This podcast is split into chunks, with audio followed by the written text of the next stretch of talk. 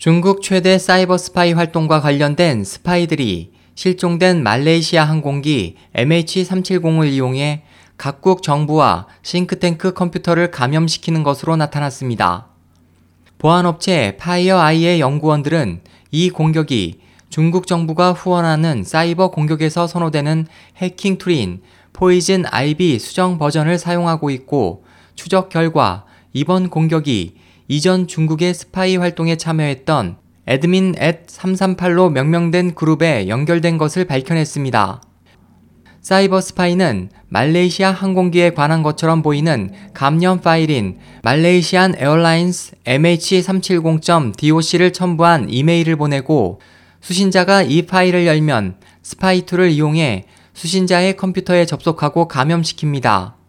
접속이 이뤄지면 수신자의 컴퓨터를 모니터링하고 파일을 훔치고 웹 카메라를 통해 수신자의 거동을 살필 수도 있습니다.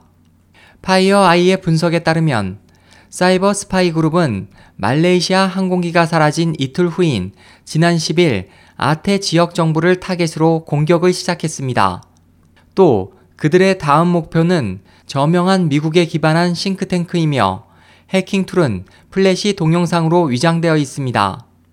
지난해 10월 Admin at 338은 미국의 싱크탱크, 서구 유럽 정부의 중앙은행, 극동 지역 고위 정부 관리, 무역과 재정 정책 관련자들에 대한 사이버 스파이 활동에 참여했습니다.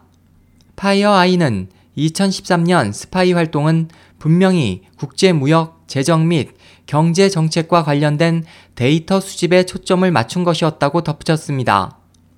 보안업체 카스퍼스키도 항공기 실종 정보로 위장된 감염 파일이 일부 중국 최대 스파이 활동에 배후 그룹에 연결되어 있다고 밝혔습니다. 이 그룹은 40개국의 외교관, 군 계약자들 및 정부 관계 기관에 대한 활동에 연루돼 있으며 다른 공격에서 이 그룹은 미국 정부를 상대로 한 조직적인 공격인 타이탄 레인과 티베트 망명 정부와 달라이라마의 개인 사무실을 타겟으로 하는 국제 스파이 활동인 고스트넷에 연결돼 있습니다.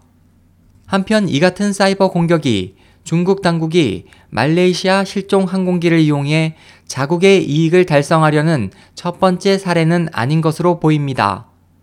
인조 중국 인민해방군 해군 장성은 항공기 수색을 돕기 위해 두 척의 전함을 파견하면서 향후 수색 활동을 도울 필요가 있는 경우 중국이 분쟁 지역인 난사 군도에 항만을 건설할 것을 제안했습니다.